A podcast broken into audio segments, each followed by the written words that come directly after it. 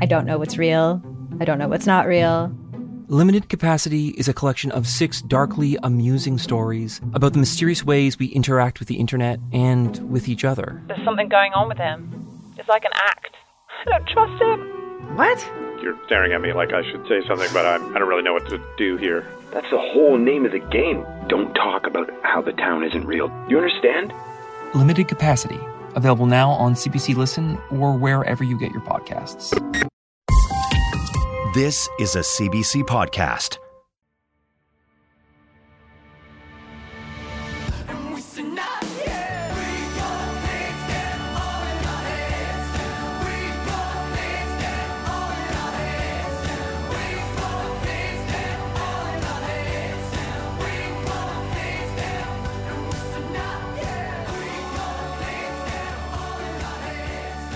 Uh, hey, guess what, guys? We got a letter. Oh, sweet. Oh, yeah? Yeah. Would you like me to read it to you? Sure. Of course. Sit back and relax. And hey, if you want to send us a letter to be read on the podcast, you can send us an email at letters at sickboypodcast.com. I feel like we should draw a warm bath and like light some candles. Uh, okay, uh, let's take 30 minutes and do that. okay. We'll be right back. All right, we're back and we're in the bath, and uh, so we're gonna I'm gonna read you guys this letter. It's a very short one, but this is in response to uh, last week when we were talking about how nerds have a uh, greater chance of not catching COVID because they wear glasses. All everyone knows that nerds wear glasses, and so uh, you know, me and Lauren, uh, we were speculating that well, maybe that makes sense because uh, glasses are PPE, and Taylor uh, Taylor refused to believe that. He thought that was absolute poppycock. And so um, mischaracterization, but th- this letter comes in from Steph, and she says, Hey guys, I'm not an MD. Oh, well then, fuck. Never mind the Yeah, rest of this. yeah, cast immediate doubt cast upon this. Okay. Uh, Steph, uh, hey guys, I'm not an MD, but I am finishing my PhD. Oh, oh, she she's pulling it back. Smart person doctor in immunology. Immunology. and glasses are definitely PPE. I was doing some work in a COVID lab at Dal during quarantine, and we were groaning, we were gowning up and all that jazz, including goggles. Especially with the aerosol transmission of this virus, having your eyes unprotected is essentially like walking around with your mouth wide open all the time. Well, thank you, Uh, Steph, for clar- goggles and glasses. Well, yeah, I mean, like, Uh, yeah, when I go swimming in the pool, I just put on my glasses. Dude, I think it's kind of like the difference between like an N95 and a cloth mask. there, though. there you go, Brian. Thank Yeah. you very much. That that that letter sounds uh, just as suspicious as mail-in voting. hey Steph, hey Steph, if you're listening, if you're listening to this right now, Steph, I hear you, I appreciate you, and I, see you. and I believe you, and I see you. And Taylor, if you want to, if you want to email him directly, it's Taylor at sickboypodcast.com. Just send him, send him your hate mail. Direct your hate hey, mail to Taylor. um, I I have um I have something that that came into our uh, a social a social media. Uh, I think it was yesterday or the day before that I that I wanted to read on this because because Oh, okay. I've been I've been picking up on some some stuff that's been coming into our inbox and our socials and stuff and you know I pay attention to technology and so, and social social media accounts and whatnot. I'm sure you and do. um and this was from uh, this was from our friend Megan who we who was past guest on the show. Uh, we talked to her about her OCD and how she deletes all of her email accounts and everything and restarts from scratch. I love that episode all the way, all the way from Vancouver. That was a wonderful trip. Like that was a year That's right. ago. That's right. So she she tagged us in a post on uh, in her uh, Instagram story yesterday and said the fact that it's been a year since I recorded my Sick Boy podcast episode is insane. By letting all of my past go and putting it into the world and feeling like I don't have to hide who I am, I have never felt more happy, healthy, and whole.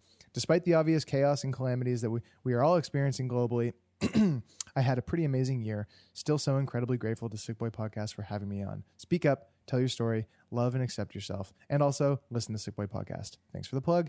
They are sick, pun inten- accidentally but officially intended. Oh, All you- right. you left out. You left out the. I, I read the same post. You left out that little part at the end though. Uh, where P.S. it's Jeremie Saunders is Taylor my my favorite. favorite. Taylor No, is no, my no, no. favorite. No, no. Uh, yep, Hey. right there at the Hey. bottom. I like how you guys have to try to favorite. fight for that when we all know that I'm everybody's favorite. Well, she said it right there in the post. Taylor P.S. at Taylor McGilvery is. That's funny though. She Uh, spelled host. Taylor McGilvery J E R E M I E S A U N D E R S. Um, well, that's really sweet, and um, and and to to you, Meg, we we miss you. We hope you're doing well over in Vancouver, and uh, to all of our past guests, we miss all of you, and we and we love you, and we hope you're all doing good wherever you are. Um, but if you are one of our past guests and you live in Texas, oh sweet bejesus, Look at man. Texas, look out! Did you guys see this? Lauren, Lauren, cover your ears. Yeah, well, actually, uh, I Well, I've got my glasses on just for this conversation. I put You're, them back on. you're officially protected. Lauren, I am. Lauren, for, for those of you who don't know, Lauren's actually from uh, from Texas. Uh, Lauren, you're going to want to wear more than just glasses for this one. Eight Texas cities, eight Texas cities were alerted to a brain-eating am- amoeba found in the water supply. Residents of eight cities, that is a lot of cities, eight cities have been alerted that a brain eating amoeba was found in, in a southeast Texas water supply, leading to one of the town one of the towns to issue a disaster declaration. The Texas Commission on Environmental Quality issued a water advisory to residents served by the Brazosport Water Authority, warning customers not to use any water due to the presence of Naegleria fowleri, a brain-eating amoeba found in the water supply on Friday evening. Jer, I'm gonna have to interrupt you there because th- we we need somebody to curate the articles that we're reading for Feel Good Friday because to me this is just not a feel good story and like I came here for some laughs and some fun and I'm finding out about a brain eating amoeba in the water supply.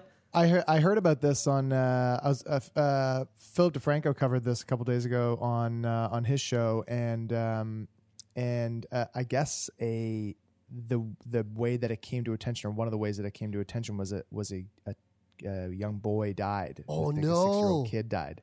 Man. and uh, and he got really sick, and that led to you know testing and all that stuff, and they found this. I want to know how this, like, how does that arise? I mean, like, just in the same way that, just as the like we're so we spend so much time thinking about like how the fuck does COVID come into the world and and spread in the way and, and originate like how does an amoeba i don't really know anything we don't about know. that Well, shit. we could well, speculate. Next week, next week on Next Feel Good Friday, uh, you guys are going to be speaking to uh, somebody that studies uh, wastewater. Hey, Oh. yeah. You All right, might be we'll able to to, ask. shed some light on that. Yeah. I'll, Yeah, I'll that- add that to the notes. Uh, according to the Centers for Disease and Control and Prevention, the brain eating amoeba is commonly found in soil, warm lakes, rivers, and hot springs. It can also be found in poorly maintained or unchlorinated pools and in warm water discharge from industrial plants. I hate that word. Yeah, Discharge. yeah. discharge is a pretty pretty gnarly word Yeah, I mean, I, it seems like it's you know, it's like um, it it seems like it's it's one of those things that starts to like fester like sitting in like warm sitting water I hate that word fester too. Well, they know shut down. they shut down. They shut down lakes here intermittently throughout the summer when when Yeah. we don't have. Uh, is it when we don't have rain for a while, or like when there's Yeah. no wind and there's no rain? Yeah, it's usually because of um, still water when the water's sitting, and uh, I believe duck poop is one Yeah. of the like Yeah. uh, leading factors to that. I, I think it's like some type of I don't want to say E. coli or blue blue green algae maybe. Yeah, yeah, something like that. Hey, folks, uh, definitely take everything you hear on this show as gospel, uh, Yeah, let's especially speculate more. especially anything that just comes out of our mouths that isn't being read from the internet. Uh, by the way, this is an article coming from the CNN by Lauren M. Johnson. Uh, the the disaster declaration was issued in a place called Lake Jackson. Um, and residents are still being urged to heed the do not use water advisory until the Brazosport Water Authority has completed an adequate flush out of its water systems. I, so this made me think about how, um, a that's just that's wackadoo. That would be like that's just so crazy. But also, it um, I've been doing I've been using like I, I'm a I'm a pretty big uh pretty big believer in well actually I I, I need to use it anyway. Like I'm prescribed to use it, but I think everyone should really be using it kind of like daily. But um, a sinus rinse. So basically, if you're not familiar with it, it's like it's a bottle. Uh, it's a bottle, probably like a 300 milliliter bottle, maybe a little less. And you fill it with like lukewarm water, and you put a saline solution in it, and you put it. You, you plug one nostril with like the the cap of it, and then you you squeeze, and it like I like like the. I mean, it is. It's kind of a violent flush of like your sinuses. So it's like the water pressure is like pretty high, and but you gently squeeze the bottle, and it goes like in the nostril, fucking rinses out the the whole inside of your Everything that's festering. Oh, everything It just, that- it's all discharged It- it- straight out of the uh, other nostril. It, oh, uh, Yo, it, Is it white? It well, Is some- it like a whitish yellow? sometimes it's white, sometimes it's green, sometimes That's what it's comes. That's what comes to my mind when I think of Yeah. discharge. And- Guys, and so you- please, no. yellowish white. you do one Stop. you do one side and then it, it all blasts out the other the other nostril that's not plugged and then you you do the the reverse side so i do it every day when i'm in the shower and i get i get snot and boogers all over my feet it's great and Wait. then and then i and then i reverse i do the other side and it's it's actually so i also use Pulmicort in there which reduces the swelling in my sinuses because i have it's like Are- comorbid with cf sinus problems Aren't you supposed to use distilled water though? Isn't there like a you're not supposed to use tap Just a water? boil, Yes. just a boil it, right? and Do so you use tap water? I I do. And so here's Oh. so here's the thing is I have never used distilled water because it's just way too much effort. You know, I'm in the shower, the water's coming out of that fucking tap right there in front of my face. Mm-hmm. I just Hot stick it in there. It's warm. Yeah, I yeah. I plug it in there and just get that water from there. You know what? That boil that w- boil water order down in Texas. I mean, like fucking just ignore it. Like you know what I mean? Like just ignore it because like it's too much effort to Water's like already boil boiling the water. in Texas. God, I mean, you it's so gotta fucking hot. like you gotta drink and you gotta make stuff with water. Just like don't Well, even do it. Here's the thing: is that this article about this? Uh, let me try to say this one more time. Uh, Na- Nage- Naegleria fowleri, fowleri, Naegleria fowleri. Um, those infections are rare and most are fatal. And from 2009 to 2018, only 34 infections were reported in the United States.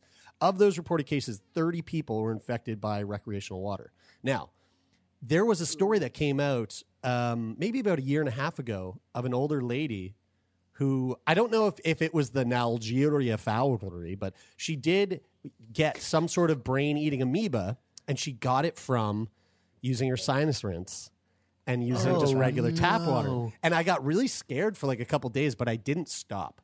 And so I'm kind of like, is that sort of the same as like a smoker who's like, oh yeah, my my grandpa died of lung cancer and that's really scary and he smoked every day, but god damn, I I'm just gonna keep smoking these cigarettes because like it the sinus rinse is addictive. I think it. I think it depends on where you're. It on, like It- what's going on in your water. It is addictive. It feels incredible. It feels incredible. it is I used a to like neti, I used to neti pot. I used to neti pot mm, almost every day. Yeah. Um, there's It- probably a couple of years where I was doing it almost Do you daily. go? Do you go through withdrawal when you don't use this device? Yeah, y- well, yeah, because my sinuses start to get all fucking blocked up and shitty you- and fucking. It just like it reduces inflammation in my face. Like it's if I didn't use it, like you like right here, that part Yeah. of my nose gets so swollen. It's fucking crazy. If you Have watch you- if you watch the Sick Boy doc.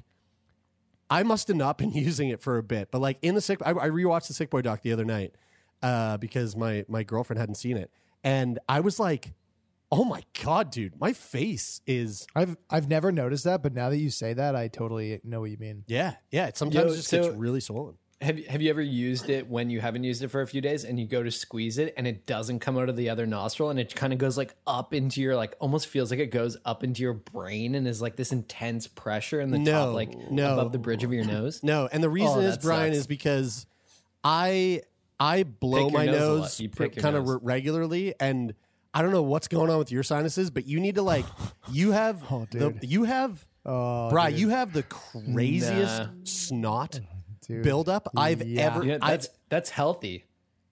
No, dude. Yes, Brian. dude. When you sneeze, Yes. Oh, Brian, I, I really don't want to tell I'm the a pub- specimen. I don't. Brian sneezes and he and, he, and I he don't wanna covers tell the his, public he covers his nose and then he and then You he, he tell the sneezes into his hands and then he, he does this thing where he like where he then holds his hands like up. You know how surgeons hold their their hands away from their face after they've sanitized?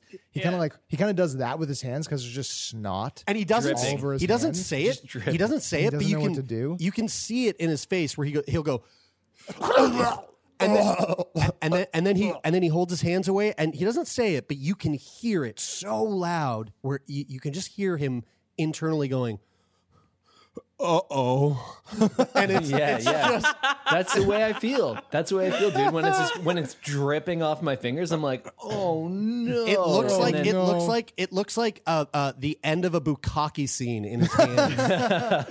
It's a hand. bukkake. exactly it's like it. a hand bukkake. That's exactly it. just a hundred men just jizzed all over his hands, and it's like it's like there's there's weight to the snot. Oh, that's nasty. You know what? You know what though? Uh, Uh-oh.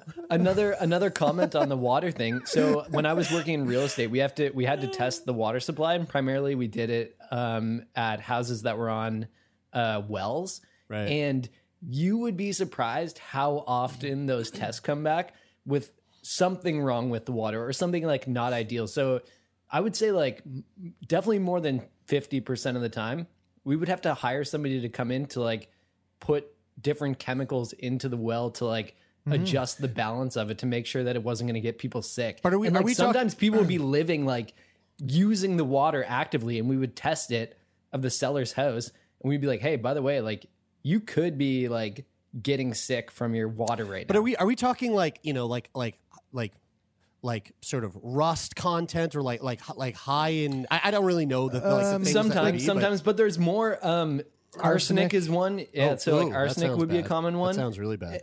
It it does sound bad. It's usually in small enough amounts that it doesn't really affect your body. Um, Right. But it like if it's there in substantial enough amounts, then it can make you really fucking sick. Yeah. Yeah, I mean, out in Cow Bay, uh, I, uh, I was at John's place. I know Cow Bay. I don't know if it was whatever well that John's host was on, which I'm sure for all of our like, listeners from around the world, John is a guy that we hang out with, and Cow Bay is a small community Yeah. in Nova Yeah. Scotia. And just some inside things that you would have no fucking clue about. But anyway, Well, well, I'm probably not talking about some place in BC.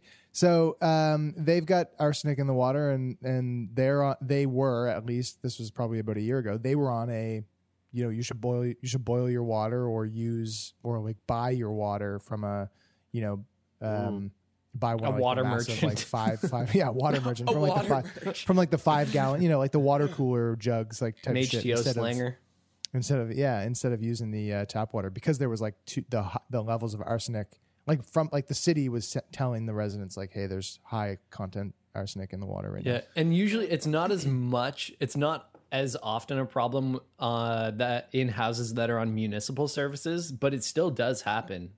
Mm-hmm. Like we had a we had a boil water water advisory in Nova Scotia not too long ago in in the city, but um but uh indigenous reserves, native reserves, like they have boil water advisories sometimes indefinitely. Oh, there's And yeah, there's a it- bunch of places in so Canada. like we're talking about Yeah. Texas where it's like, oh, you know, it's happening because there's this amoeba, but there's places where you, you can't drink just can't. clean water in Canada, Yeah. which is crazy. Yeah.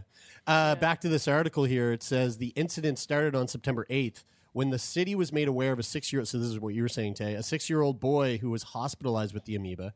The boy's problem was traced back to two possible sources a water fountain splash pad in front of Lake Jackson Civic Center. So, like, you know, a fun kind of like, like water Right. attraction. and where's Lake. Jackson because like I mean we need like some more context to the area and like wh- where it is where sorry Yeah, yeah. because uh, like uh, because like yeah. for the people around the world that are listening like who's how are they gonna know It's in Southeast Texas.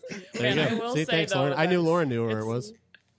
Um, Well, or you, or you said it was in Southeast Texas, so thank, thank I have you, a I, I remembered one thing. Thank you. But like it's pretty dire because Texas is such like a, a pool and outside water recreation culture just because it's hot as fuck. Yeah, right. Most of the year, like what a Canadian would consider summer weather in Texas lasts pretty pretty well from like April to now. yeah, And, yeah. I- and everything's bigger in Texas. So like even they're like outbreaks of amoeba, brain eating amoebas, like those are bigger too. And the, Yeah. the pools Yeah, and and the water the and, everything. So it's just fucking yeah, yeah. I mean, yeah.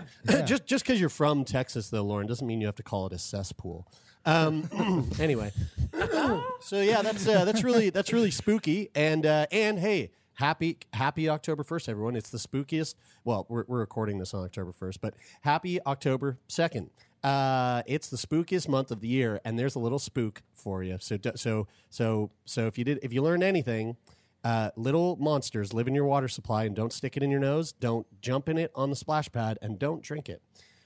Um, uh, feeling good yet? Let's move on. Uh, I guess so. I actually, I, I do want to, I, I want to talk to you guys about, um, about this, uh, this medium, um, article that was brought to my attention by Lauren. And, uh, Lauren, I believe you were, you were put onto this by Brene Brown's podcast. Um, who is a wonderful, wonderful speaker and woman. And if you're not familiar with Brene Brown's work, I, I highly suggest you check it out. But um, this is a really interesting article, and I, I kind of want to like, kind of want to just like break it down and and use it as a bit of a prompt to like talk to you guys about just you know a little like check in. We talk about COVID a lot on these Friday episodes, but usually we're talking about it from the perspective of like different healthcare professionals or different people specialists in the in the realm of covid and and all the like the interesting ways that we can look at it. But um, this gets a little more like personal. Uh, the article title is your quote surge capacity is depleted. It's why you feel awful. Here's how to pull yourself out of despair and live your life. So this this whole uh, piece that was written by tara Haelle on august 17th it's about a 13 minute read. Highly suggest you go check it out. Um, she talks about this thing called surge capacity. uh, it says here, quote, in those early months, um, yada, yada, yada, yada. A surge capacity is a collection of adaptive systems, mental and physical, that humans draw on for short term survival in acutely stressful situations such as natural disasters. But natural disasters occur over a short period, even if recovery is long. Pandemics are different. The disaster itself stretches out indefinitely. So it's this idea of this, like, you know, the system that we have at play where it's like a survival mechanism. It's this thing that we use to kind of like get us through a really, um, I hate to say it, but going to say it, unprecedented and like challenging time, right? um, the she goes on to say, "quote The pandemic has demonstrated both what we can do with surge capacity and the limits of surge capacity. When it's depleted, it has to be renewed. But what happens when you struggle to renew it because the emergency phase has now become chronic?" And so, you know, it goes on. The article goes on to describe um, describe a few different things, going into how we really are like we're living we're living through a disaster that I think we all know we're, we're living through a disaster, but it's like unlike anything we've ever been through. Um, and because it's so unique, a lot of us might underestimate how severe the the adversity truly is. Um, because it it sort of taps into this idea of ambiguous loss. Have you ever heard of that that term, ambiguous loss? No. No. So ambiguous loss. Uh, she goes to say, "quote Our culture is very solution oriented, which is a good way of thinking for many things. It's partly responsible for getting a man on the moon and a rover on Mars and all the things we've done in, in this country that are wonderful. But it's a very destructive way of thinking when you're faced with a problem that has no solution, at least for a while. That means reckoning with what's called ambiguous loss. Any loss that's unclear or lacks a resolution. It can be physical, such as a missing person, or the loss of a limb or an organ, or psychological, such as a family member with dementia or a serious addiction. Quote, in this case, it is a loss of a way of life, of the ability to meet up with your friends and extended family. It is perhaps a loss of trust in our government.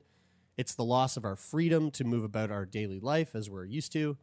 It's also the loss of high quality education or the overall educational experience we're used to, giving school closures, modified openings, and virtual schooling.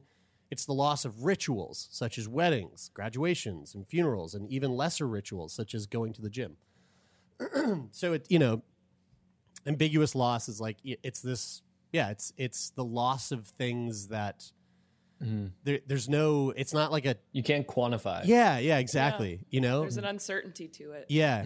And the reason why I kind of wanted to talk about this was I was so I I um my friend Daniel is a is a singer songwriter and he's he's um he's releasing an album next week.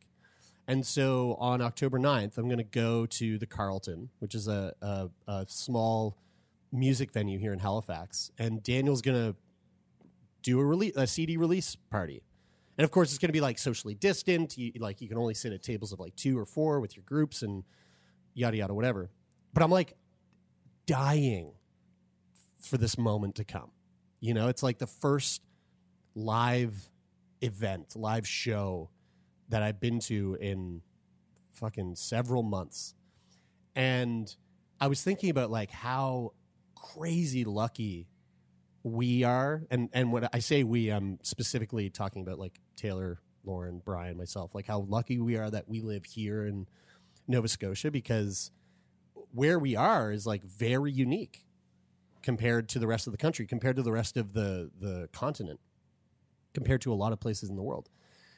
And it, although things seem like like kind of like business as usual with uh, with a few weird modifications, um, I feel as though we like winter is coming, you know, and like like straight up Game of Thrones shit, like winter's coming, and and I think it's gonna get, um, I think it's gonna get really tough for a lot of people. It's already really tough for a lot of people, but I think it's gonna like Here or everywhere? I, th- I think everywhere. I think everywhere, including here. Uh, You know, it's especially especially once winter hits. I think it's going to be really tough. And and why why why here specifically? Mostly just because in like in in light of what you just said of it being like pretty much normal, like business as usual, save a few. because I I think that I think I, I mean I again. So this is coming back to this like ambiguous loss. It's it, it's I. It's so hard to. There's no guarantee. Like there's no there's no saying what might happen. Although what is like more likely than not to happen is that like life isn't life's not going to go back to normal for a, a few years. You know, like and what the fuck? Yeah, does it's gonna be normally a new mean? Like- normal. It'll be new normal. Yeah, yeah, and like Yeah, and fuck that and, and fuck that fucking statement. But like, but actually, you know, like there's and and the like I think with the with the change of the season when we start getting into the time of the year where it's like it's a lot harder for us to it's a lot harder for a lot of people to like get out and about um, and f- like feeling even more secluded than we already are. I just I think it's, It's- going to be I think it's going to be I think it's going to be really tough for a lot of people. It's interest. It's interesting because I understand what you're saying, and when you started to lay out those things, like you know, we we can't see people in in groups the way that we, we Mm. can't go to weddings, we can't go to these events, we can't do this and that. It starts to um, make what I've lost personally during the pandemic more real. Like I start to think about it more actively. Right. But with that being said, I've been thinking a lot about psychedelics lately, and especially our conversation same. with um, the doctor. What, what's his name? Uh, Dr. Dr. O'Sullivan O'Sullivan. and Dr. Thomas O'Sullivan. Arnold. Tho- Those Sean episodes haven't they, they, they It- haven't it come hasn't out come yet, out yet, but, it's going to come up. Yeah. But uh, Sean O'Sullivan said he, it was a quote by Ram Dass or teaching from Ram Dass that he Mhm. was talking about when you take psychedelics and expand your consciousness, Mhm. the immediate things in your life that cause you dis-ease or or that you struggle to cope with, Mhm. those things become lesser because they exist in consciousness as you experience it on a day-to-day basis, mm. not in the wider scope of consciousness that you consciousness that you realize is possible. And so I feel like I had like my default mode or default way of thinking is you know the problems that we're experiencing exist but in the grand scheme of things for me i'm able to like kind of compartmentalize those things right. put them off to the side and, and like I, I feel like i'm doing well overall. Like i feel Yeah. really happy and content with life right now. But when i when i kind of like zoom in on those things and look at what i have tangibly had to you know stop doing during the pandemic or the way that affects you know i think of like right now i'm in halifax and maddie is in quebec city and i don't get to spend time with her and right. that sucks and i can't just travel back and forth and see her. So it has affected my life in a way that that makes me feel you know sad and feel like i'm grieving the loss of something.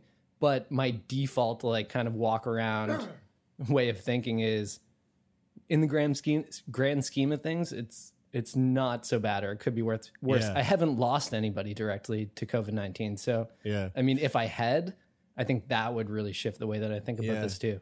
It's it's really interesting that you say that. So this this article continues. Says do psychedelics. yeah, yeah. Um, well, yeah, it's funny because like like w- w- I I actually did I actually took like a, a, a little like little like one day vacation, went to a cabin and, and did some psychedelics recently, and and and that's I think this is like it's one of the things that sort of sparked this this mode of thinking because like I feel the same way as you, but I, but I'm also I'm also and after reading this article, I'm I, I was like it it kind of spurred a bit of uh, just like some internal prompting to like question these things for myself. But I should Ter- say that I don't. I don't think that we should try to compartmentalize and walk away from that feeling of grief into that because I think that it's important to acknowledge what this has done to our lives. Too. Well, so Tara, who wrote this article, she she goes on to to specifically break down like uh, understanding the different stages of grief and and like how that plays a, a part. But but then you know she as she's writing this article, she's speaking to a series of different professionals um,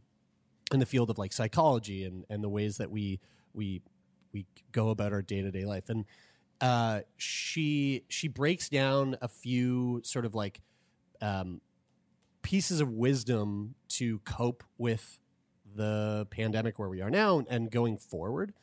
Um, and it's it's funny, like you basically, Bry, you kind of like touched on one of those specific things. So you know, there's the there's uh, accept that life is different right now. It's like okay, accepting that we're, we're living in a shitty time, um, but but also like acceptance doesn't mean giving up. Uh, There's expect less from yourself. So there's a whole paragraph on on that uh, again, like I just said, recognizing the different aspects of grief. But this one was really interesting, and this is kind of where you were at, Bry. Exp- and this is the first time I've ever I, I've ever read something like this. But I thought to myself, oh, I think I'm doing that, and without even really noticing. Um, experiment with quote both and thinking. This approach may not work for everyone, but Boss says there's an alternative to binary thinking that many people find helpful in dealing with ambiguous loss. She calls it both and thinking, and sometimes it means embracing a bit of the irrational. For the families of soldiers missing in action in Vietnam that Boss studied early in her career, or the family members of victims of plane crashes where the bodies aren't recovered, this type of thinking means thinking he is both living and maybe not. She is probably dead, but maybe not. Quote, if you stay in the rational when nothing else is rational, like right now, then you'll just stress yourself out, she says. What I say with ambiguous loss is the situation is crazy, not the person. The situation is pathological, not the person. An analog, how do you say this word? Analogous, analog, analogous, Analogous. analogous approach Yeah. during the pandemic might be, quote, this is terrible and many people are dying, and this is also a time for our families to come closer together, Boss says. On a more personal mm-hmm. level, I am highly competent, and right now I am flowing with the tide day to day. And like that's a mode of thinking that I think, I think like I've also fallen into, and I think I think a, a lot of that has to do with like you guys and and this podcast and like the mm-hmm. conversations that we're we're setting ourselves up to have. You know, it's like yeah, things fucking suck, but also there's there's a lot that I've taken from all of this, and there's you There- know I'm there's o- something I am okay. There's something comforting. It's sad. It's both comforting and sad Mm. that we're all dealing with this together. You Mm-hmm. know, like we're all sharing this kind of shitty experience. Mm. And I, I, I kind of want to change, um, like stay on this topic, but change the, change a little bit about what we're talking about, and just saying the, saying that, um, sometimes I feel, sometimes I feel like when people continue continuously talk about how shitty it is, that that makes me feel more shitty than how shitty the situation really is. Right. Does that make sense? Yeah. I think I, I, I yeah. Go ahead, Lauren. Oh, I was just gonna say that I think that uh, that's a great time to like in situations of grief and loss, like so, it's super corny, but and I think we were talking about it last night, even on the Patreon hang. But it's a good time to practice gratitude. Like when mm. I like, there's so many things like that. I don't know have have gotten have gotten me down, and everyone has their own shitty little stuff they're dealing with. Like for me, for example, like I don't, I'm not gonna see my parents or any of my family for Christmas this year. Mm-hmm. I've kind of been realizing, and that was kind of, kind of like had me down. But like I have my health, I have, I have my job, I have amazing friends here. Like I have you guys. There's so much that I have to be grateful for. Mm-hmm. Mm-hmm. So I've been focusing on that. Yeah, it's not it's not a competition, Lauren. My dog died, you know. So like, yeah. you know, I feel like um, I I I've kind of just been listening because I've been I've a I've been trying to kind of like wrap my head around the concept of of uh of what you laid out there, Jer, in the article, and like what the author is talking about, and and then and then also listening to to you, Brian, the idea of like what you are you know you can worry about things on like a broad scale but like on the day to day you don't like they don't really enter enter your your field of your your field of vision. And like i'm i'm probably like i'm probably like adaptive to a fault Yeah. where where it's like hey this is how it is you know Yeah. that's just Yeah. it. Like there's no point in thinking about the things that that uh you know I'm I've lost and because there's been there's been you know plenty there's been there's plenty but I don't spend much time thinking about them or, or any really um and and and that probably doesn't serve me the best but I know that the adaptiveness does because it allows me to go through my day-to-day life on like in a very in a very like normal and business as usual way and like I, I can be happy and everything. But and that's just the way that my mind is and that's the, and that's the, and and in contrast there's plenty of people that like eh, on the other end of the spectrum like dwell in like the past and the future in a way like uh, in a, in a constant state of past and future. And the the what I what someone I can't remember who said it there it might have been you Bry like not about this but about realizing the state of the world. When you said that people talk about how shitty it is when I get stoned I just become so fucking aware of how bonkers the world is at this moment in, rela- in, in in relation to in relation to like like January. Like you know in January COVID and all that shit was just it was you know hey there's this thing going on in China and like maybe maybe not. In December November like not a peep no like mm. just nothing about it. Life as we've known it for the all the years that we've been on this planet all you know business normal as fuck. And then all of a sudden like that so different. And and I never think about that until I get stoned. And then all of a sudden the part of my brain that allows me to like look out into the future and look into the past is like switched on. Mm. That's and I go and I'm like whoa dude this shit is crazy we're on lockdown. Everyone has to wear masks all the time. Like just now. Like just now. like it's happening. Businesses can only you have, you have to be apart from people. The way people interact on the sidewalks is different. The way people talk to each other in public, how we go places, how we travel or lack thereof. Like every aspect of the world is different than it was, you know, 8 months ago, 9 months ago, and that just becomes so fucking apparent to me. Like, you know, and then Tay, do you feel there. like when when you're when you're not stoned and you feel like you know, I I totally agree. You're you're very adaptive, very pragmatic. Like handle things as they come. uh, Don't worry. You you don't you oftentimes don't worry about anything. Do you find that there? Do you think that there? If you like really think about it, do you think there's a cost to it, or do you think that it's just like an efficiency mechanism that's almost built into your brain?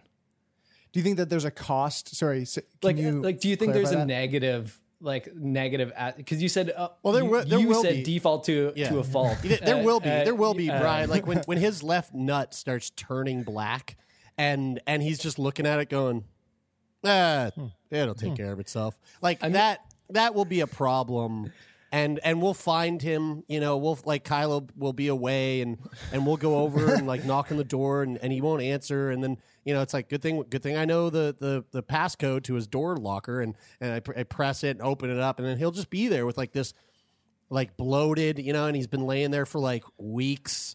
And like you know, it's like his like body's morphed into the bed a bit because like we we all know this when bodies decay on a bed they, they sort of become the bed. Oh and so and it's like Oh, wow. and that and th- and then and then then you and I. Bri we'll, we'll look at each other and we'll go it, it was a problem. The You know, reason, like the, that's re- the, the, the, the reason why I ask is, is you said you're like sometimes you're almost adaptive to, to a fault, and and I'm curious, it like what would be the fault? Because as somebody like I identify as somebody who's, who overthinks things and and probably reacts too emotionally to, to things sometimes, and so when I see you handle situations in, in such a calm and collected manner, I'm like. Man, I wish sometimes I could handle things like Taylor and just not worry and be adaptive and brush things off and uh, but then I wonder, like, do you see any negative um, consequences to that? I mean, Or- I or would- negative side effects to that. I would. I, I mean, because I'm always because I'm my because my first thought is always how to like defend my position. I would, and I would, I would, I would, I would instinctively say no, but I know that there is, and I know that there is on like a on a more. There, I don't think that there is a fault on a long term horizon.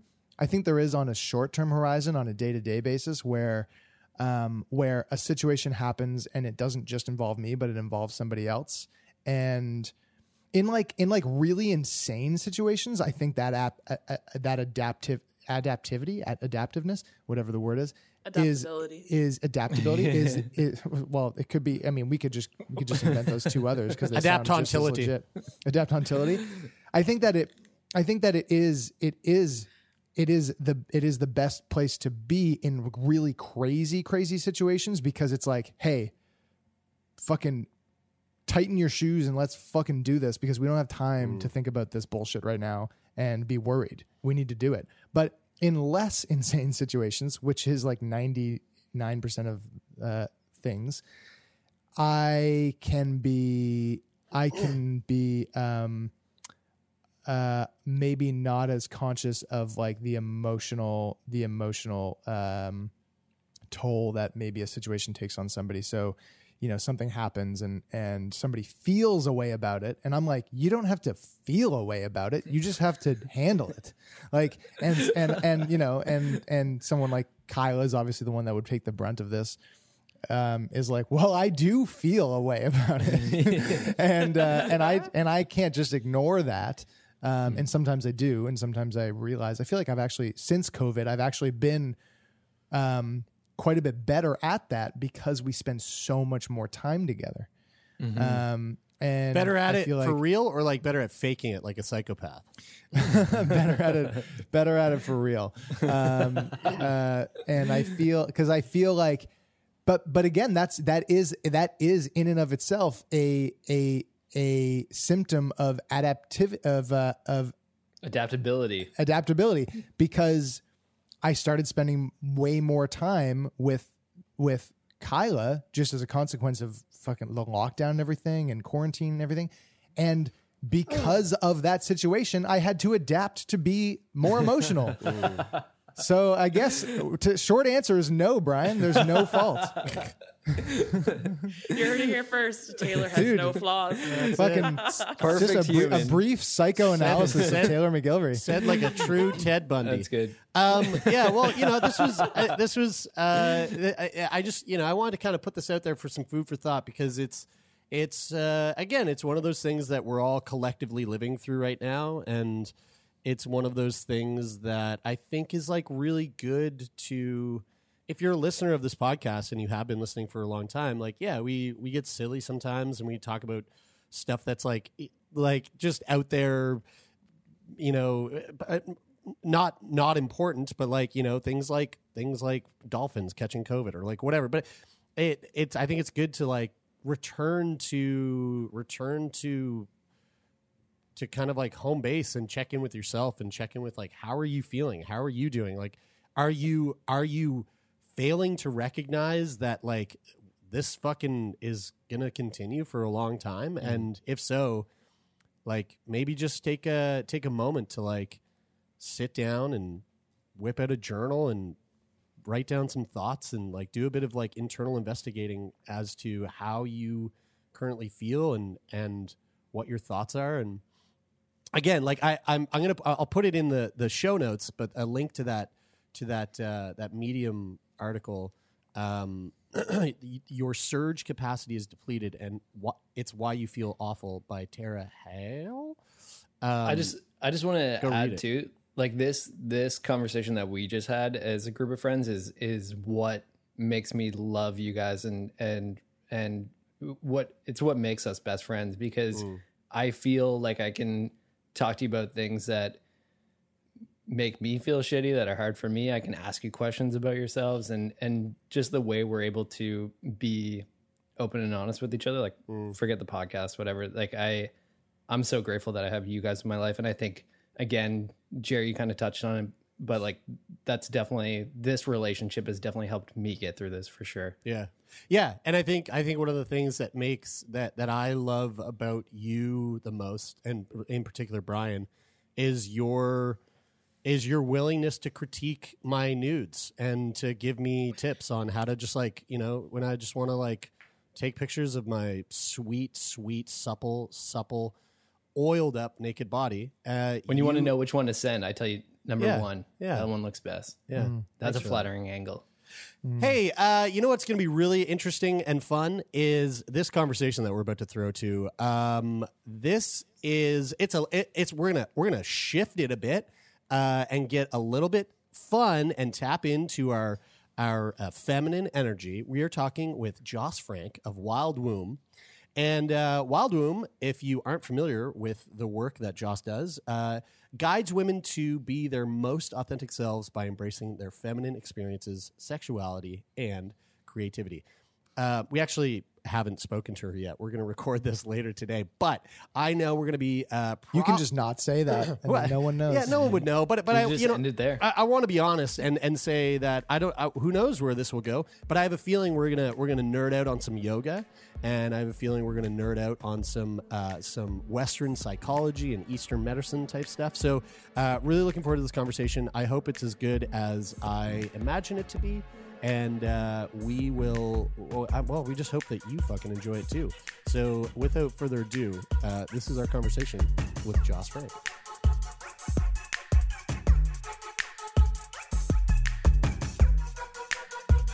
I'm recording. Hey Joss. Here we go.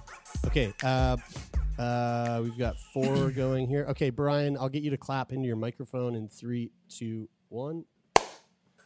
And then Taylor, same thing, three, two, and one. okay. here we go. Um, all right. I was saying this before the recording started, but uh, I'm really excited to dive headfirst, eyes closed, heart and ears wide open into uh, the conversation we're about to have with Joss Frank uh, of Wild Womb. Um, why don't we Why don't we just kick it off with Joss? Why, how about you uh, describe to us um, a who you are and what is Wild Womb and and what's uh, what is the what's the background to Wild Womb? hmm Okay, I'm so happy to be here. Thank you. I'm so honored to be on this. Uh, so, my name is Joss or Jocelyn, and I'm an Indigenous Black BIPOC yogini, yoga teacher, originally from Alberta, now in Vancouver. And my offering is called Wild Womb, and it helps women reclaim their feminine power, which is very, very possible. uh, and it's my passion, and it's something that has helped me heal a lot of womb based trauma. And Mm. so I've sort of brought these teachings over from my time overseas, from all of my personal experiences, and now I'm bringing it to as many women as I can in Canada here.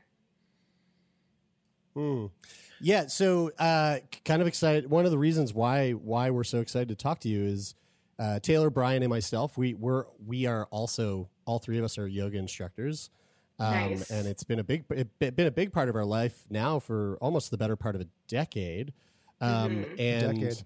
Um, so it's always fun to like nerd out with uh, with fellow yogis. But I know that you are you're midway through your yoga therapist accredit- accreditation, yoga therapy accreditation. Is that correct? Yeah, yeah. Okay. What is what is uh, so first of all, what is uh, what is yoga therapy? Um, in in in your words, and and then also, what is womb yoga? Yeah, excellent questions. Okay, so I've never really fit in in a yoga studio teaching environment ever. Um, although I took my certification, I just, it never really jived with me.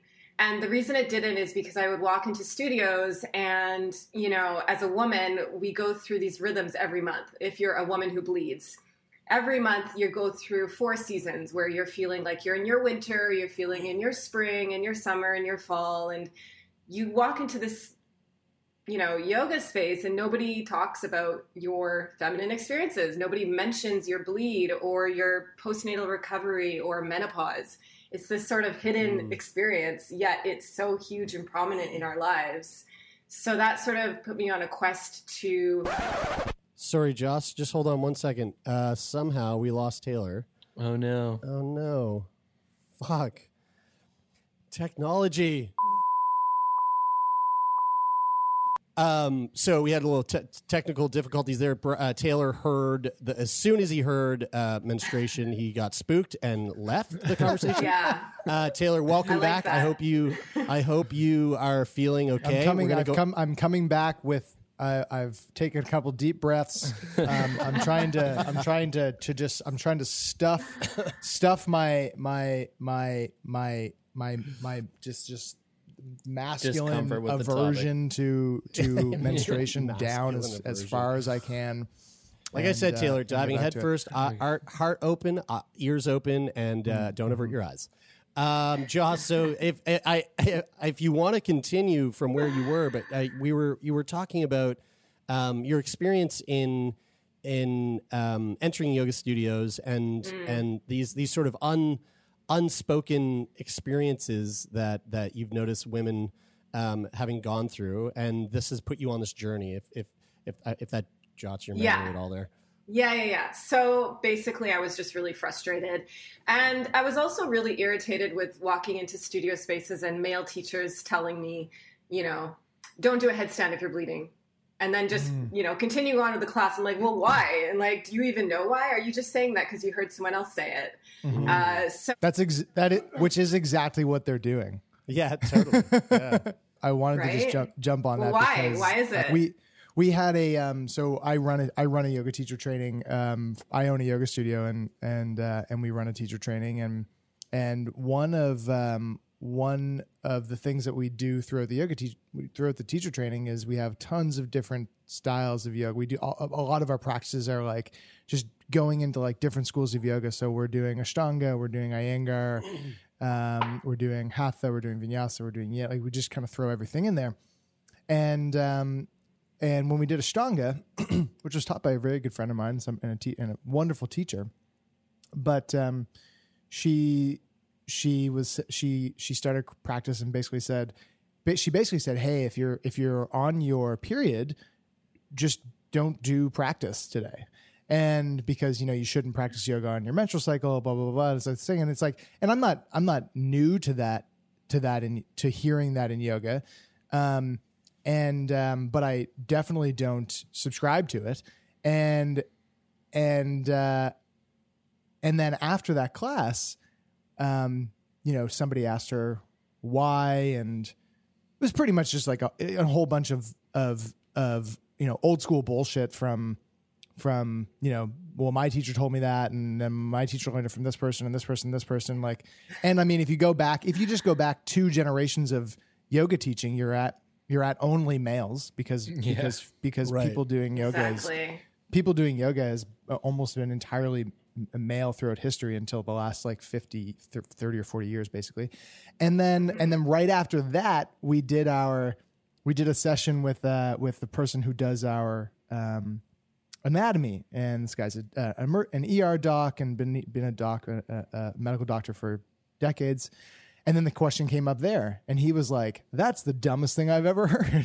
to not do yoga, do headstand, handstand, whatever, do inversions, any of that stuff while you're menstruating, because just from a scientific perspective, it makes zero sense. Well, and, dude, you and, don't want to get your blood all over your face. yeah, you don't want to come out of your nose. Um, it's just like something that it's just something that has come up that like I, whenever I hear that in the yoga world, I'm just like, ugh It's just one of those Ooh. things that keeps going around and drives me nuts. Sorry, Joss, Yeah. rant in, over. Yeah. in your in your in your investigation there, like what did you what did you what did you come to find? Okay, so that happened in the studios, but I didn't know what to do with it. And I knew that I didn't want to give up yoga, but I knew that I couldn't teach it Mm. like in good faith the way that I was teaching it. So I sort of stepped away from it. And I discovered, you know, this whole new form of yoga that nobody talks about called womb yoga. And it was Mm. developed by Uma Dinsmore, who is my mentor and an absolute legend. And she sort of was fed up. She's like, you know what? This makes no sense. Why are we doing a yoga that isn't connecting women to their cyclical rhythm? That's what it should be Mm. about. So she wrote a Bible, basically. It's a huge book called Yoni Shakti. And she just rewrote the script and she said, you know what? Yoga was made for the male body, straight up. And people are still teaching that in studios today. And it's pulling women away from their power.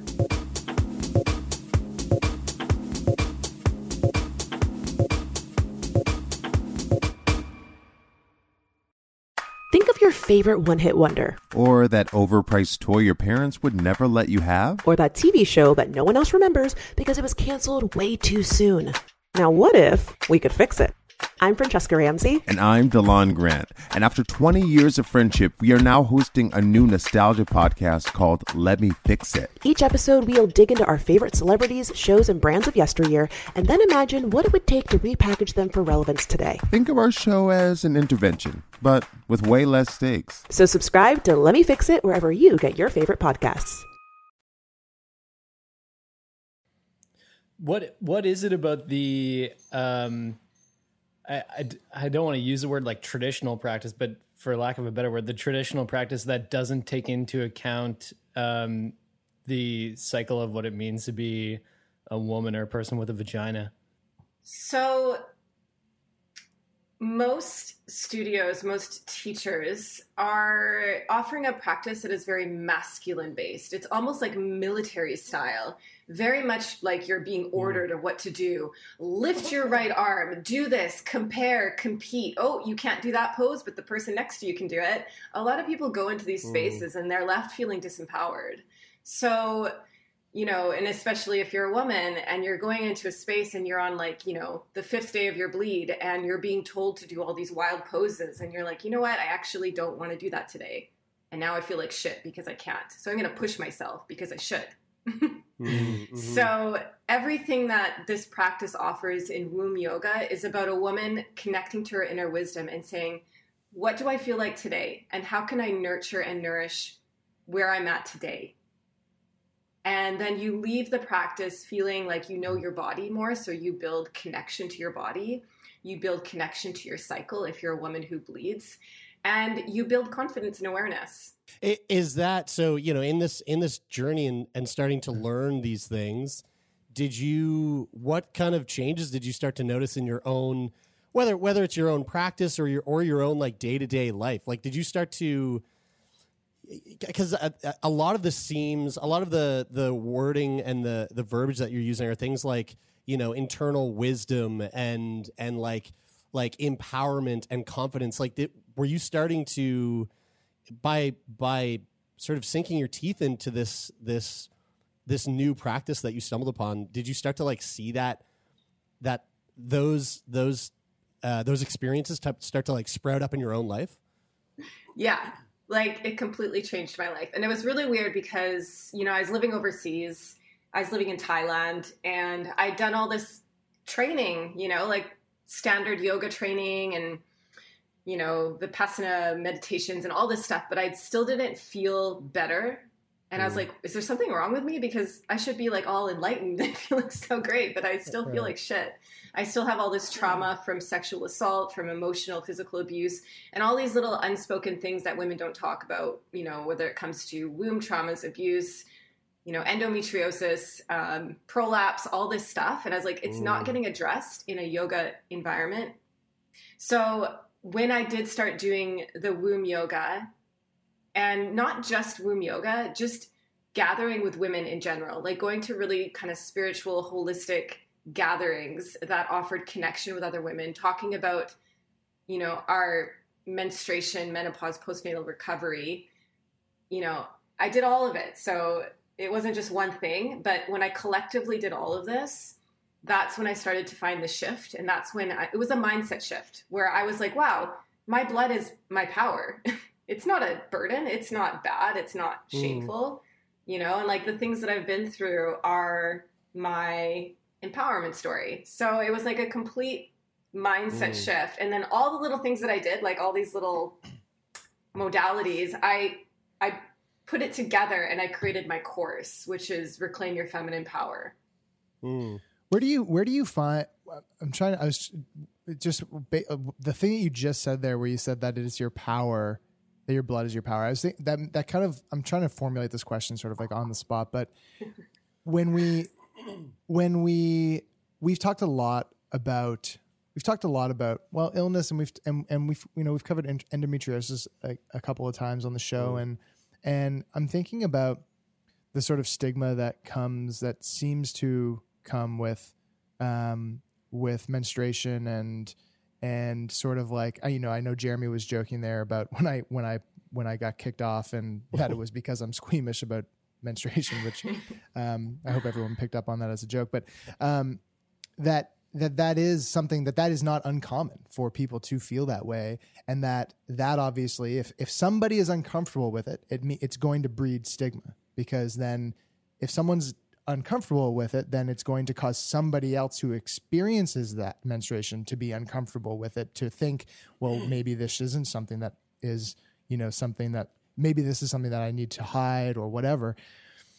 Is that do you where do you see that in the social consciousness now? Is it is it changing? Is it getting better? Is it getting worse? Is it the same in terms of how people generally view this i mean essential extremely essential uh, aspect of being a person to that you know is one of the reasons why everybody else gets created in the world Right. Yes. So shockingly, it's not getting nearly as positive and embraced as it should be. And Hmm. your blood, a woman's blood, is her fifth vital sign. You know, just as important as checking your blood pressure. Okay. So this is huge. And so when I work with women, I encourage them to do rituals with their blood, to taste their blood, to smell it, to feel it, to like know your blood inside and out. But unfortunately, you know, women are sort of raised in a society predominantly where guilt and shame for their blood starts the minute they start bleeding. And the way that I work is I with the subtle bodies, which is sort of like um, an Eastern philosophy. um, I was gonna ask. I was gonna. I was gonna um, ask about the way because you said it, it starts when um, women first start to bleed, and we had this fascinating conversation on our our uh, Patreon hangout a few weeks ago, where um, these uh, some of the people on the call were talking about the first time um, that they had their period and and and having to ask their parents for tampons or like ask a sister or a friend what they should do. And it's something as a as a guy who's never had to experience that that I never thought about. And then I was like, holy fuck, what a traumatic experience that could be for somebody who hasn't been told that that's going to be a thing that happened or had to hear or learn secondhand about it from a friend or a sister or um, maybe a parent that like loosely told them that it would be something that they might experience it. And and when I was hearing these stories, I couldn't imagine how how challenging they like they all had the fact in common was that they were challenging experiences. And I thought, man, Yeah. that's fucking crazy that like that they all have like any, anybody who has a vagina has to fucking deal with that and and we just don't talk about it and we don't it's so unnatural for us to have a conversation about it that it's no wonder it's traumatic because it's not something that's in like the lexicon of things that we we discuss with our friends and families and, and Yes. yeah it's fucking crazy I'm so happy that you recognize that. And I, I work really, I really focus on that moment of, you know, when a woman starts bleeding, that guilt and shame starts from that age. So that's like 12 years old, 13 years Mm. old. And women, you know, society supports that guilt and shame. So perhaps with your family, you experienced it, but then also you look around in society and it's like, oh, like hide your blood, or you see a commercial, and it's like the blood is blue, and you know these these ads like it's like you're never even bleeding. Go to work and no one will ever notice. It's like fuck that. Like oh sorry, I shouldn't be swearing. Um, don't don't hide it. Don't shame it. Don't pretend that it doesn't exist. Uh, it does exist and it's beautiful and you should nurture it and nourish it. So unfortunately, we don't get that message. And then, you know, I work with the subtle bodies. Um, yes, you have a physical body. Yes, we all know that. And you go to the doctor and you go to heal your blood your cramps, your endometriosis, and the doctor is focusing on, you know, your physical body, and he's giving you ways, or she's giving you ways to block it, to suppress it, or, you know, I know, and this is from members of my own family, they're told to have a hysterectomy as a solution. oh, you have really bad cramps, we'll just take your whole uterus out. So I I work with not just the physical body with my yoga therapy studies, but I work with your subtle bodies of your energy and your emotion. What's living there that's making you suffer? That's where the guilt and shame lies. So I go into all of that, Mm. those layers, like you're, you know, those Russian dolls, you know, that you put one in Mhm. one side. That's Mm. what we are, right? So I go into all of those little dolls and I see what's there, and then we release it and get that out to start the healing process. Mm.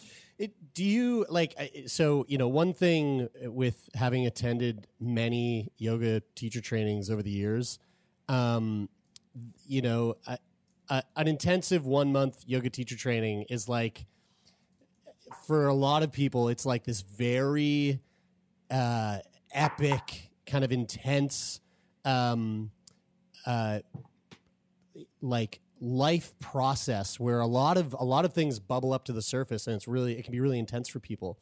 Um, and for a lot of people it's like extraordinarily therapeutic.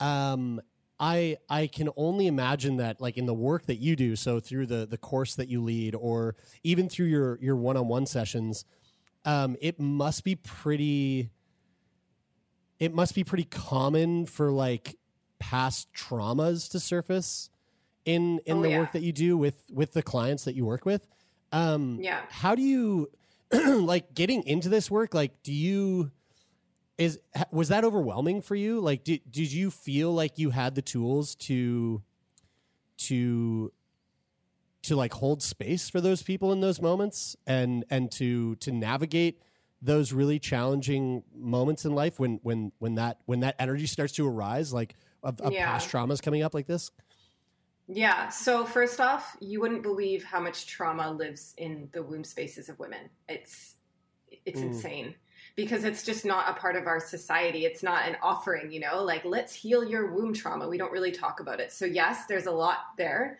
It's very heavy.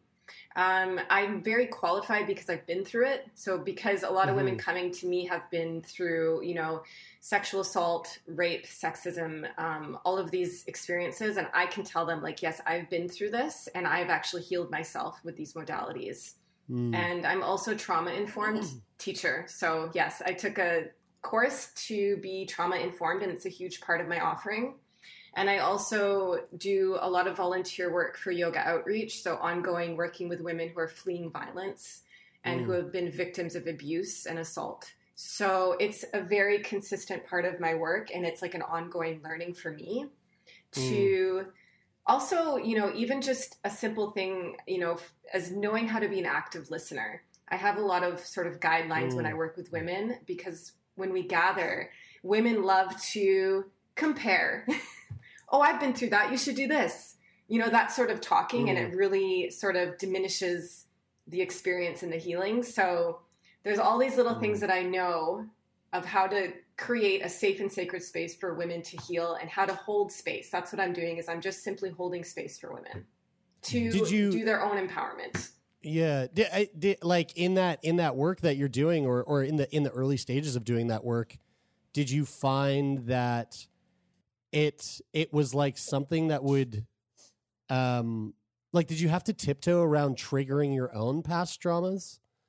You know, like that's one. Uh, no, okay, okay. Yeah, and that's such a good question because something that I talk about a lot is spiritual bypassing with teachers, where they're, you know, live, laugh, love, and all this wonderful stuff. And it's like, Right, well, what right. about your own stuff? Like, you've not faced your own wounds. So I do shadow work. Uh, this is sort of like a Carl Jung route modality that I take, and it's a huge part to my course, Reclaim Your Feminine Power. Is I the first module is shadow work for three weeks. That's all you do.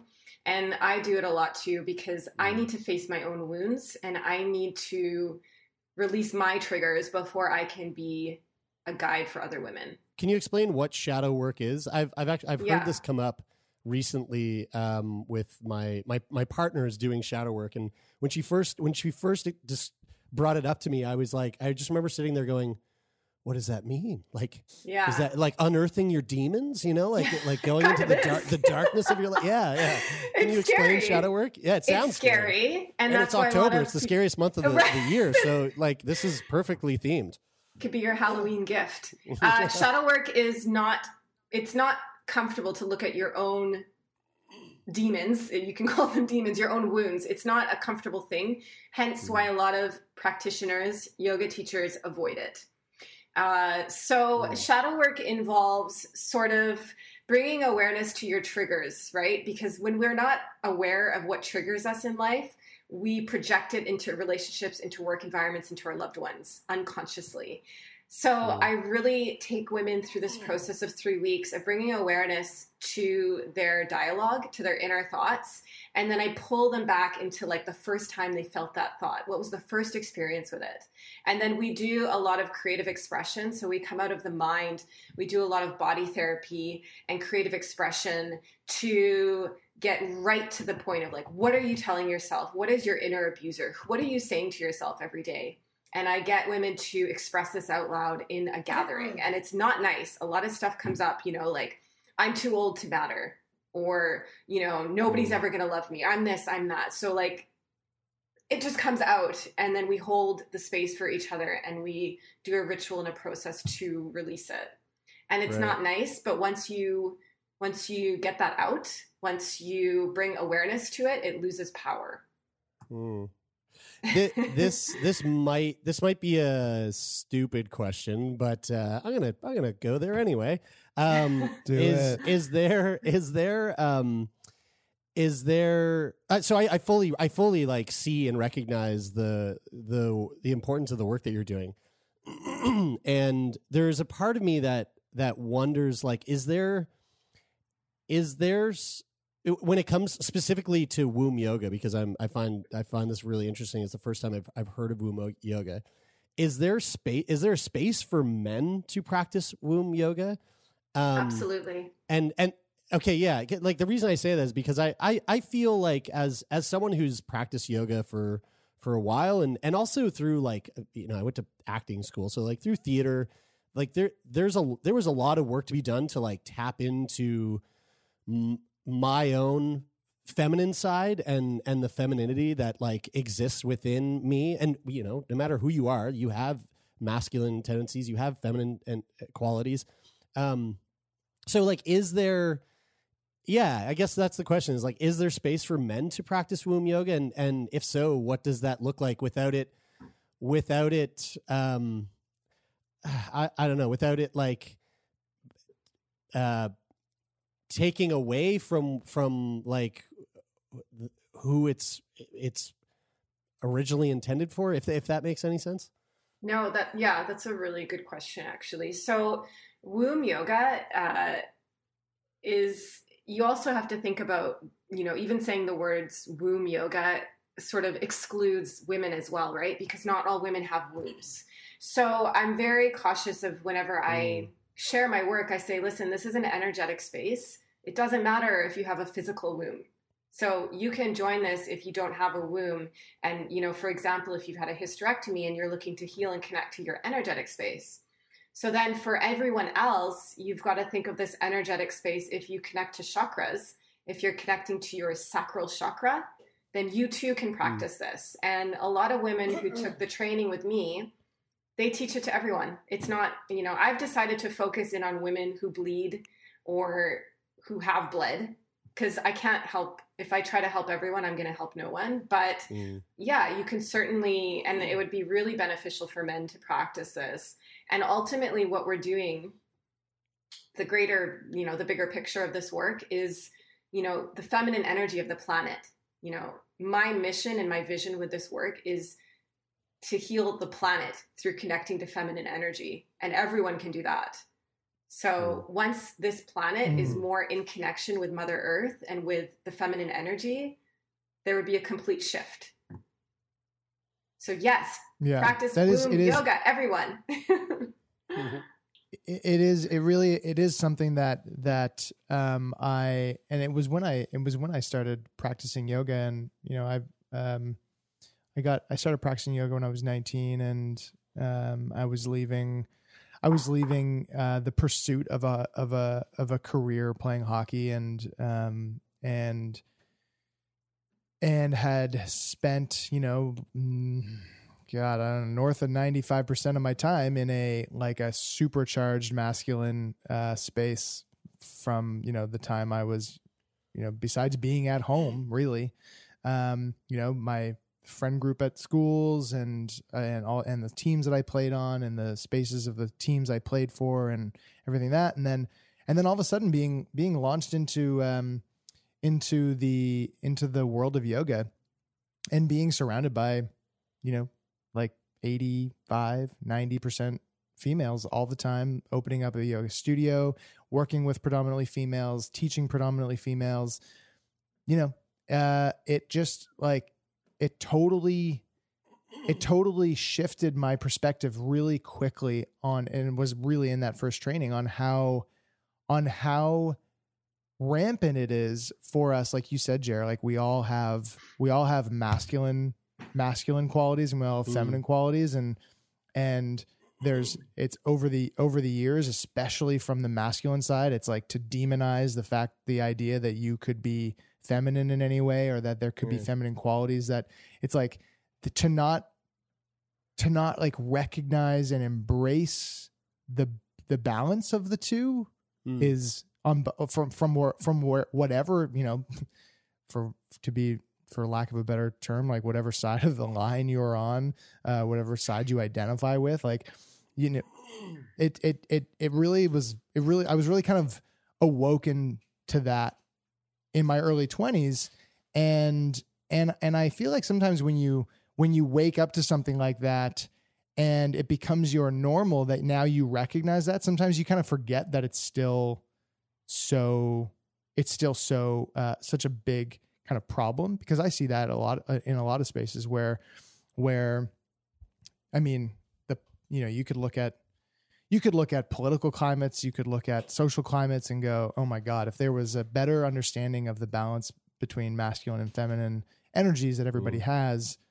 things would be better Mhm. and I can't help but think that, Oh, especially you know in the climate that we are now, where where where we're you know we're Mhm. approaching this like this federal election in the U.S. and the Canada is obviously we're up in Canada, but we're obviously highly influenced by that, and and the, the, it's just the social climate is supercharged, and and and just having this conversation, I'm I'm just I'm I'm forced to think about how how much better of a position we'd I think we'd be in if we could reconcile the the balance of those two of those those two energies that everybody has but unfortunately is stigmatized to a certain degree Yeah. Mm, I love that. Yeah, Yeah. a hundred percent. And it's that's you know my vision with this work. And there's this quote I can't even think of who I say it all the time to women is you know you're a very cyclical being living in a very linear world. It's a very linear world, masculine based Hmm. world that we live in. Um, but yeah, imagine imagine if we could be more in tune with Mother Earth, with feminine energy, with the cyclical way of life, how different things would be.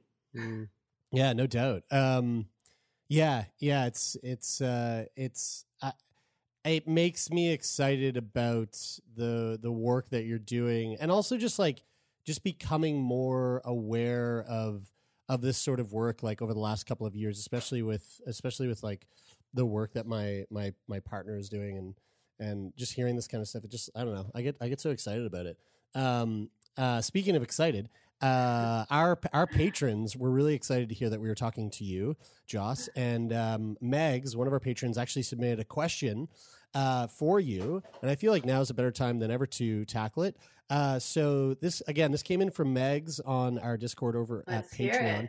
How can someone begin loving and accepting her womanhood when infertility has been a part of her life for years and who is child free despite best efforts? It seems like so much value in being a woman is placed in being a mother. Mm. Oh my gosh, I hear that so much. You wouldn't believe how many women feel inadequate because they haven't had children. Yeah. So, something I post consistently on my social media to remind women is that your womb space is a hub of creation. Some women birth children, some women birth ideas. So, whatever you choose to birth from your Hmm. womb space is equal, okay? You don't have to birth children and be fertile to be in your feminine power. And it that's a tough one, but you know, that process of feeling empowered, that process of trusting, you know, whatever your path in life is, whether it's with children or not. Uh, number one, it involves going into that shadow work. What are your mindset shifts that you need? You know, what I hear from what that question was is that I am not a full woman if I don't have a child. Like, okay, how we got to get that out of there. Like, we have got to Mm. remove that thought because you're choosing that thought and you're saying it to yourself every day. How is that making you feel?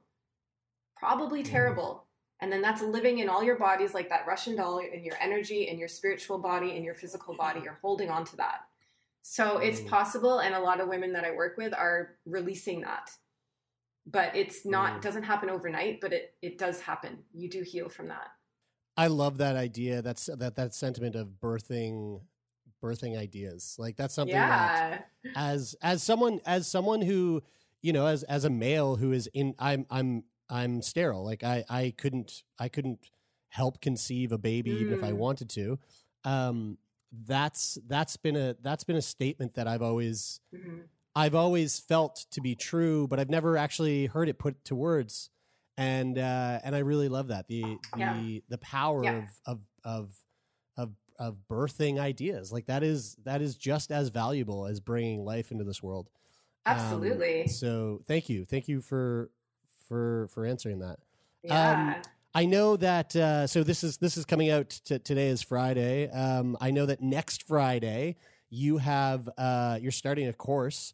Uh, do you want to do you want to give yourself a little plug? Like, where can people find you on social media? Oh, and yes. what is the course that you, you have coming up? So this course is 10 weeks. It's called Reclaim Your Feminine Power. I just did it over the summer and the women had huge transformations. It was so wonderful and beautiful to work with them. Uh, the course is broken down into three modules. The first module is going into the shadow. The second module is where you rediscover your body. That's where we get into the womb yoga practices and a lot of other stuff. Um, the third module is where you reclaim your power. That's when we come into the mindset shifts where I sort of guide women to see all of their feminine experiences as heightened states of consciousness and their powers. And we get into trust um, and boundaries and all of that wonderful stuff that women need to be strong, to be confident. And to feel inner harmony. So, this course is delivered online and it's live, and it's two two uh, sessions per week. One is a group coaching, and then one is the womb yoga, where we just get into the body, into the expressive movement. And I do lots of one on one support with these women. And I'm just so excited to do it again because it was such an incredible transformation that I witnessed over the summer women of all ages as well. I want to stress that. Like some women were in their 20s, other women were going through menopause and wanting guidance on that. Some women were going through postnatal recovery. Some women were just really, really struggling with either terrible menstruation issues or just feeling disconnected from their body and wanting con- to like connect to sexual and creative power. So whatever your reasons for joining this Mm. course, they can be totally unique. And I hope to connect with some women who are listening to this right now. Yeah, totally. So where can people find your website? Where can people find you on social media? Oh, good question. I guess I should say that, right? So if you want to learn more about the course, go to wildwomb.space slash reclaim your power. and you can read all about the course there. If you want to find me on social media on Instagram, it's wildwomb underscore Joss, I believe. I should know that, right? I'm going to check right now. Yeah, wildwomb underscore Joss, J O S S. Awesome. Well, Yeah. Joss, again, thank you so much for taking the time out of your day today to uh, to sit down with a, a few uh, a few bros from, from out east to dive into the world of femininity. Oh my God. and womb This yoga. is so uh, this is always one of our favorite things to to tap into. So it's been a real joy, and it's been a real pleasure to meet you. Thank you so much. Yeah, thank you. Thank you. I'm so honored for being here and for chatting with you guys. I hope we get to do it again.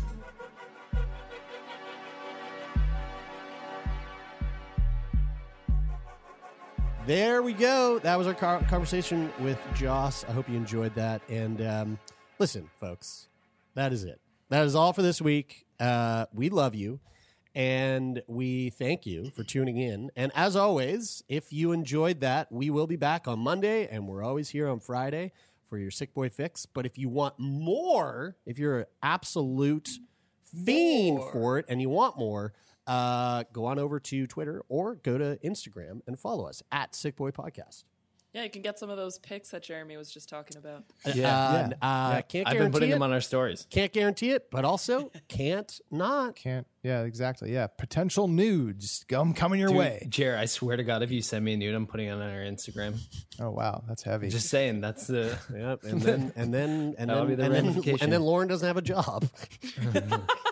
And moving swiftly on, if you have any questions, comments that you'd like us to read on the show, just like we did at the top of today's show, right? Uh, reading you some sweet little stories and some social posts sent our way.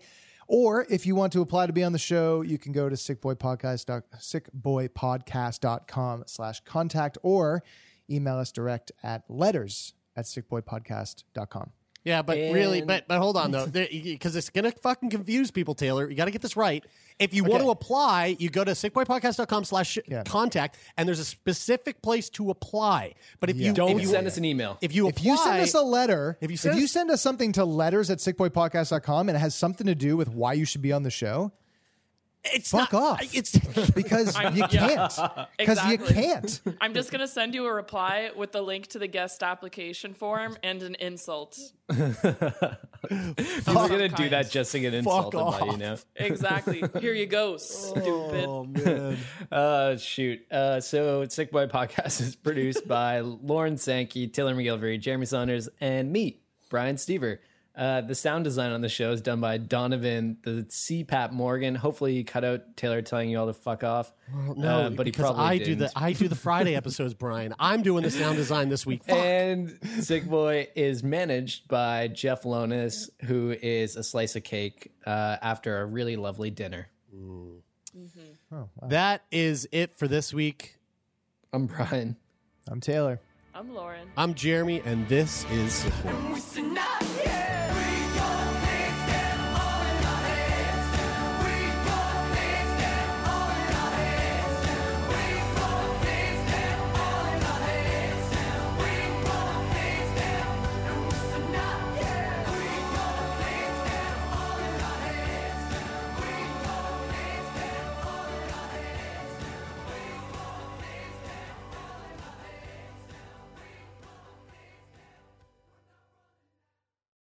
For more CBC podcasts, go to cbc.ca slash podcasts.